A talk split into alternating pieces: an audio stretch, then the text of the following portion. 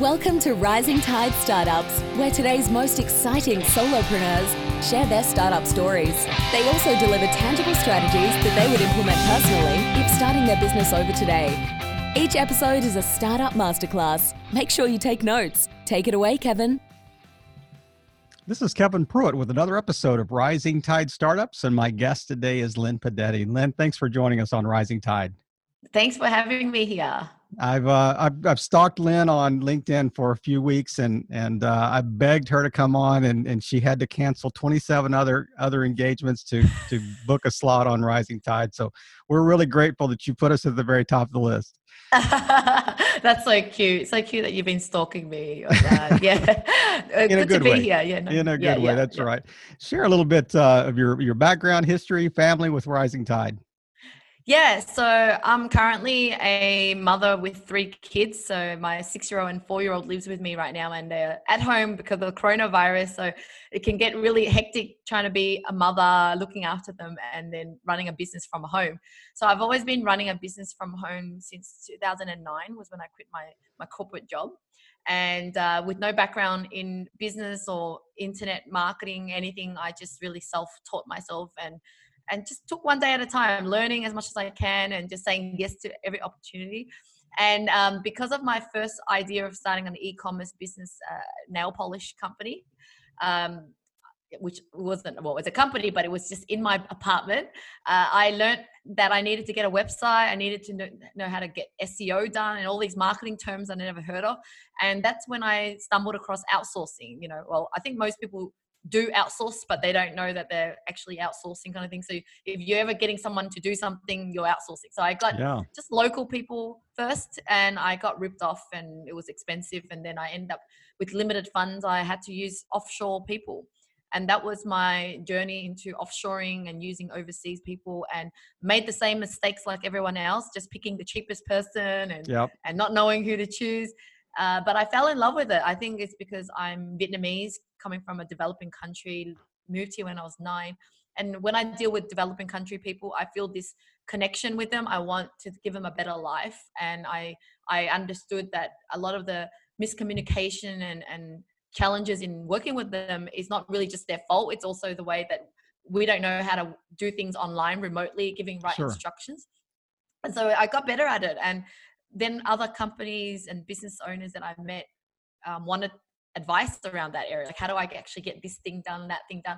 And that's when I started my agency a few years later, and then now I run Outsourcing Angel, which is an outsourcing recruitment business. So we're more of like recruiting you virtual staff so that you could work with them. And so that's what I'm busy with. And that business is also a social enterprise. We do a lot of charity work. Not only are we helping to create employment over there, we also reinvest into charity projects and free computer trainings and stuff for people. Wow. Now that's incredible. We're going to unpack that later in the chat here, but it's interesting. I mean, you mentioned that I had a previous guest actually earlier this week that was talking about, she has 8 staff. She has 4 there in Australia, and she has 4 in the Philippines, that were it's an accounting business that she's got, a bookkeeping service. But yeah, I really think that if you can combine the power of local and overseas, you just have a very optimized business that everyone's doing the best part that brings the best return on investment, right? If you just, if you only do a local, then there are probably tasks in there that are mundane that they shouldn't be doing, wasting their time, making them feel unchallenged. But then if you just purely have overseas people, then you're going to have to be the one, liaising with them. But if you have the fortunate opportunity to afford local people as well, then you basically have someone that you can count on to just liaise with the team of overseas people. Yeah. Right. I mean, it's the perfect combination of like insourced and outsourced, labor force. And it really, I mean, she considers it her team. She talks about in terms, my team is 8 people. It just happens to be 4 of them live here where I do, and 4 of them live overseas. So it's amazing. Yeah. I'm going to ask you this now, but I want you to unpack it later, but I'm asking you now, so I won't forget to ask you later. But I'm curious about, when you think of outsourcing, I mean, India comes to mind, the Philippines come to mind as like the 2 big players in the market. Yeah. So what makes them that's so unique in the outsourcing space versus other countries, like, for instance, Vietnam or Laos or Cambodia or Myanmar or Thailand or? Yeah. So the number one thing is English. I haven't really dealt with a lot of Indian freelancers or Indian outsourcing, but I find Philippines, number one is they are already equipped with an English language. They already learned it from young, and if anything, they sound so American, pure American. It's kind of hard to hide that accent. Yeah. There's no Filipino accent. And so, whereas when I work with Vietnamese people, the first challenge for me is their language. They actually struggle with it a lot more. And then with the Philippines also, they already been advanced in this outsourcing industry for so many years. They know marketing so well. They're already ahead in that front. So then it's just easier for us to work with that than trying to get into a new country that has just more boundaries and more challenges, more walls there. Yeah. Right. I mean, that makes perfect sense. I mean, the way you've kind of explained why these two countries may be, really on the high end of as far as numbers that are being outsourced to those countries. But so you and I are going to step on an elevator. We're going to step on a lift and go up 10 floors. You've got a 1 minute window to kind of give me your elevator pitch of Outsourcing Angel. So give me your best business pitch. Okay, cool. Now, if you're a business owner that you want freedom to spend time with your loved ones or do whatever you love in life, then we can help you build a virtual team. And this team is not only quality and reliable, but they are also a fraction of the cost. And together with your virtual team, and even your local team, you're able to really grow your business, but most importantly, free yourself from working in your business. You get to work on your business. So ding, the door's open and I just signed the contract. Yeah. You've already got me on the book. So what's the biggest obstacle when you're talking to business owners? What is the biggest hurdle or the biggest obstacle that you have to get over to convince them that this service is right for their business? Yeah. So I've already been working with them for so long that I know how great they are, and you can work virtually and you can still have a great company that is productive, that has a great culture, that has everything that a real company has in an offline company. But most people are fearful that they can't run a proper company unless it's next to a person, that they had to be local, that you had to see them, that you have to have it run in an office. And so I guess the blessing in disguise for us with the coronavirus is that now everyone's forced to work from home. Absolutely. And realize that, it can actually work. And you're going to actually have to try to use these softwares like Zoom and Slack and Loom and all those things, which we already told them that it's fine. You can do it with these tools, but they just, it's kind of like, if I don't have to, I'm not going to try. But now that they have, they are going to realize that it's not that hard. So our challenge before was more of, it's easier just to find someone local. Or the other challenge with the small business is it's easier to just do it myself. By the time I teach someone, and that's why a lot of small solopreneurs can't grow, because they're always thinking about keeping as much money as possible, but they're doing all the work. There's no point in having a business if you have no freedom. You wanted a business because you wanted freedom. So you got to jump off that and start delegating and outsourcing. But now for the more established businesses with the ability to hire staff, they are thinking that I might as well pay someone local and more expensive because I feel like I need to see them and I need to, it won't be productive. Yeah. But now they're going to realize that, no, you can do it all virtually and then you can do it for a fraction of the cost. I can just see your eyes light up as you're talking about this, because you're thinking, this is actually a very difficult thing for the entire world to go through. But on the backside of this, there is real opportunity from a business standpoint in companies, agencies, just like you have created. You're seeing that there's going to be a hugely increased demand on the backside. Yeah. Of that, Yeah.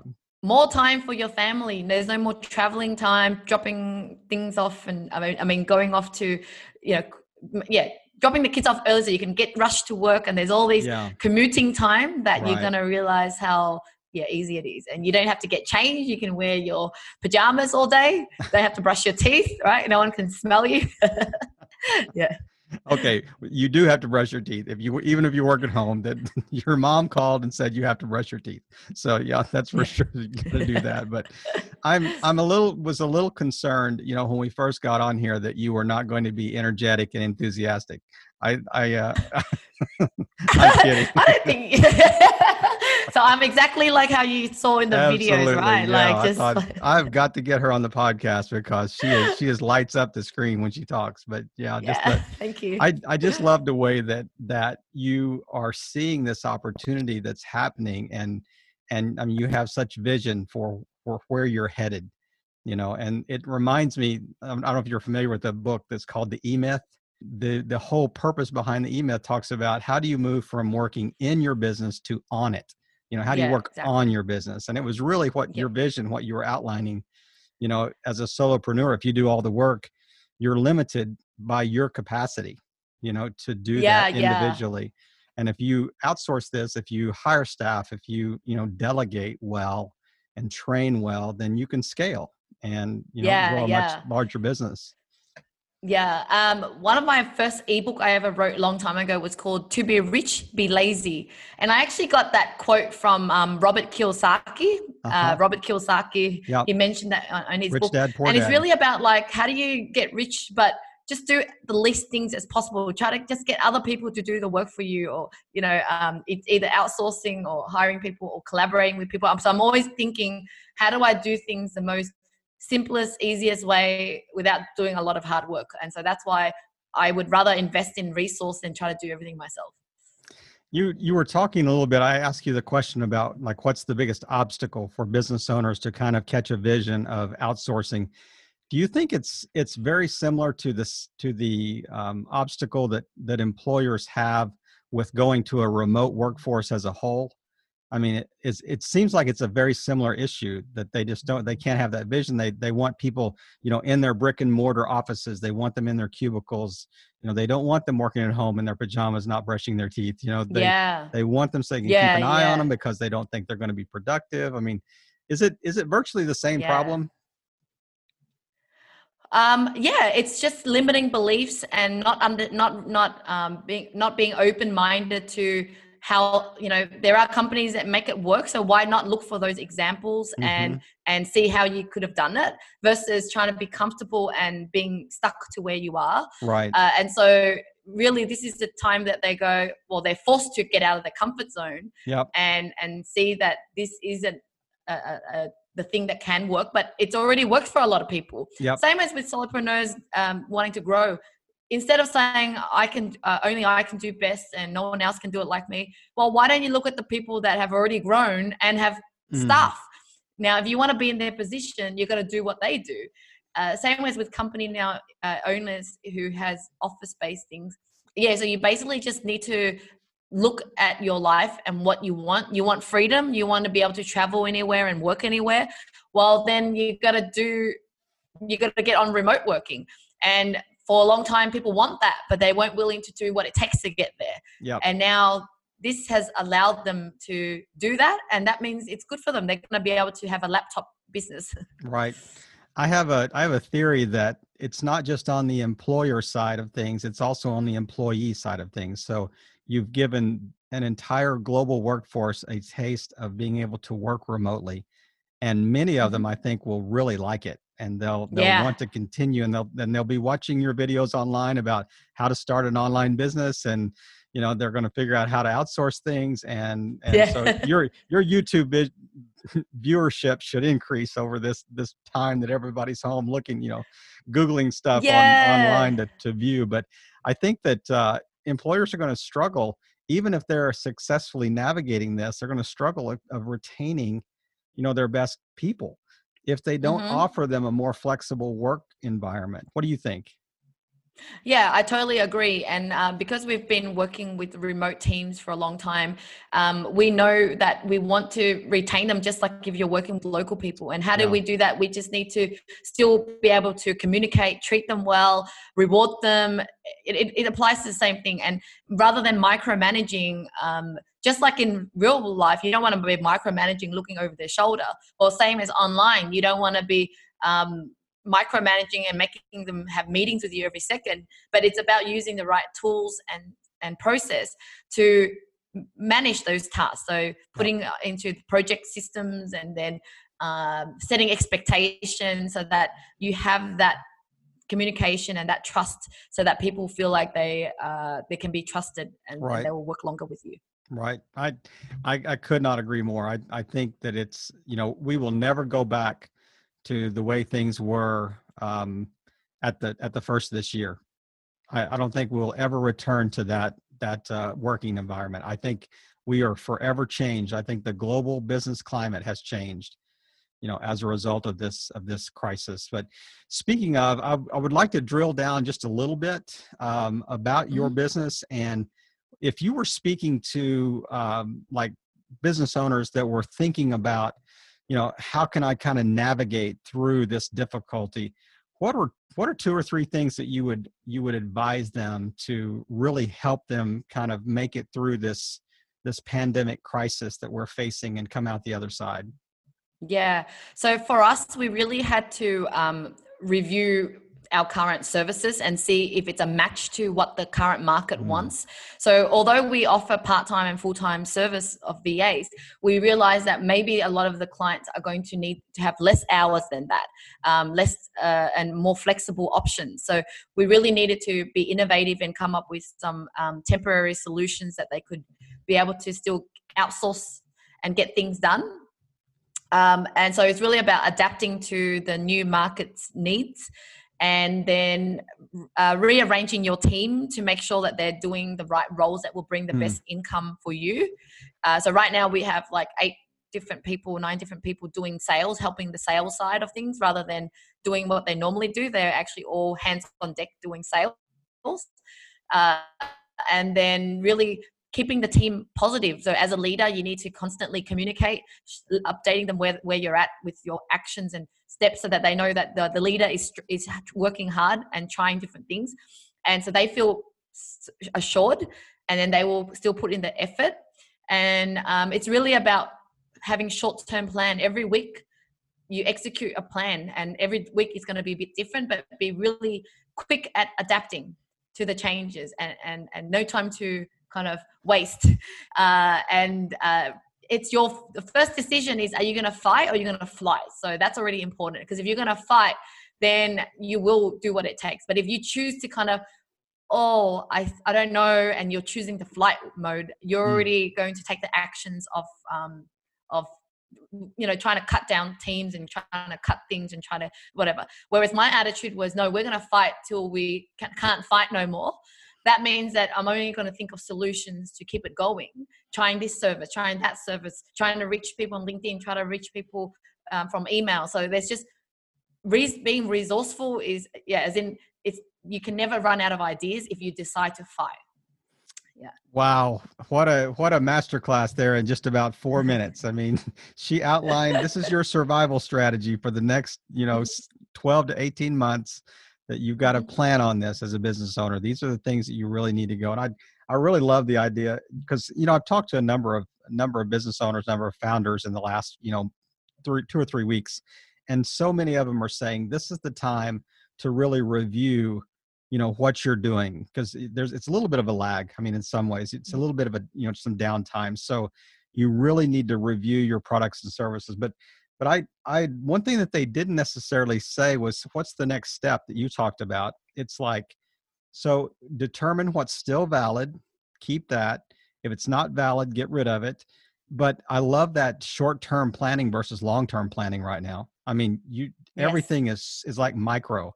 It's like so quick. I mean, your business plan is about 72 hours long right now. It's not 36 months long, it's written on a bar napkin. It's not written, it's not typed in a spreadshead somewhere. So I'd love the way that you unpack that, just that whole thing. So what have you seen? I mean, it's pretty short runway here, but what have you seen? What impact has this had on your business? specifically? Yeah, we definitely have started to see our clients being affected. So that means that they either had to cancel or they had to downgrade to something a bit smaller package. But thank God for our kind of service where they are they have their own VA, which is like their family. So you know, the last thing they really wanted to do was to cancel. So they are trying to hold on to as much as they can because they do see that this is a temporary thing. So we do have a lot of clients that are like sticking it through, which is really great. But it really meant that we had to reach out to even clients that aren't canceling or calling up to downgrade. We actually called them up and to let them know that, hey, we know what's happening. If you are thinking about what to do, here are some extra options for you. And they've actually been really appreciative of that and said, well, thank you. You know, I wasn't thinking about doing anything yet, but at least I know that I have these other options. So we've thought of these options for them already, and they felt really safe. So, or feel like they've been cared, like one weight off their shoulder. And then also our VAs feel comfortable knowing that, oh, you've spoken to my client and their intention is still the same, or they might consider this or that. At least people aren't in limbo. People aren't going, well, what do I do? And so connecting with your clients and being able to, you know, lend a helping hand, even if they don't think they need it yet. And having that feel. And I really think that right now, even our goal isn't to make the most sale. Our goal right now is to show the most care, to show them that we, no matter what happens, we're still that loving company, so that when we ride through this, people will remember how we've treated them or tell people how we have been as a company together. So it's not really about let's make the most sale. It's being on the front line as that caring company that will always be there should you need us. So, you know, somebody in the higher end of government in Australia is going to watch this video and they're going to go, she needs to be our new Minister of Commerce. We need to have this kind of vision leading our business industry in Australia. I mean, I've interviewed a number of people about this very thing, and not one of them has mentioned what you just mentioned, this idea of proactively offering alternatives even before the client asked. I mean, what it's really forward thinking in my mind to do that, because you almost like remove the chance that they're going to cancel unless they are just in absolute dire straits. I mean, your retention has to go up exponentially. Yeah. And overall, like if you're not adding value, they're going to think of canceling anyway. If you have been giving value, then there's no reason for them to have to go unless they really have to. Right. And so they actually and you just free them from all this stress of thinking what solution. Yeah. And so, it's actually worked the opposite for us. At first we were worried that maybe they might have an idea of canceling, but then we're thinking, well, anyway, we did what we did, and the opposite effect has happened in a sense that they, the ones that wanted to cancel were going to cancel anyway. They had to, and the ones that didn't just said thank you. Yeah. Right. And even if they kind of downgrade their service temporarily, you still have them, you know? I mean, the cost of acquiring a customer is, you know, you've alleviated that cost because you've retained one. You know, it's cheaper to keep one than to get a new one. Yes, you know, exactly so, right. I mean, that is really, really key, I think. This is, man, I could just keep asking you questions all day long, but I mean, you have given so much, you know, value in such a short period of time here. Is there anything that we haven't touched on that you really want to kind of close us out with that you think is, you know, really crucial, whether it's for this time or just, you know, a word of advice for business owners, something you've learned that, you know, in your years of running a business? Just, this is your time to, you know, kind of close this out here and then tell people where to find you online. Yeah, sure. Yeah, I really think that every challenge gives us opportunity, and I've seen so many challenges throughout my life. Sorry, you can hear my kids right now. That's they're like right. talking. That's ambiance. That's right. This is real, folks. We're working at home. Yeah, this is the trouble, and but you know, thrive on challenge. Actually look at challenge as an opportunity, because I am a living example of going through so many challenges as a kid till I had a business, and multiple challenges every year. And it always passes. It always gets better, actually. the pattern has always been really down, and it gets worse before it gets better. But then if you just stick it through and never give up, you're definitely going to see it succeed. So please stick in there and be positive. And even if you can't do it for yourself, do it for others. Be the inspiration to others. So the kids are starting to scream. That's all right. What a way to wrap us up. Where can people find you online? Find me on LinkedIn. I'm very active on there, and at least you can read all my business profiles. But if you have time, Google me up, and I'm everywhere. YouTube, Instagram, even TikTok recently. This week I joined TikTok, so there. Got it all. Well, it's outsourcingangel.com.au is our website as well. Like I said, she's very active on LinkedIn, and not just active, I mean, not just her profile, but I mean, she engages with other people on LinkedIn as well, and encourages other business owners and founders, and really just kind of exhibits what we're trying to do with our podcast here. And that's really just playing your part in helping all boats rise in a rising tide. Thanks a lot, Lynn. Yeah. Thank you so much, Kevin. Bye. Another episode in the books. We hope you heard some great takeaways. Don't forget to subscribe and leave a 5-star review on iTunes and YouTube. As always, thanks for listening to Rising Tide.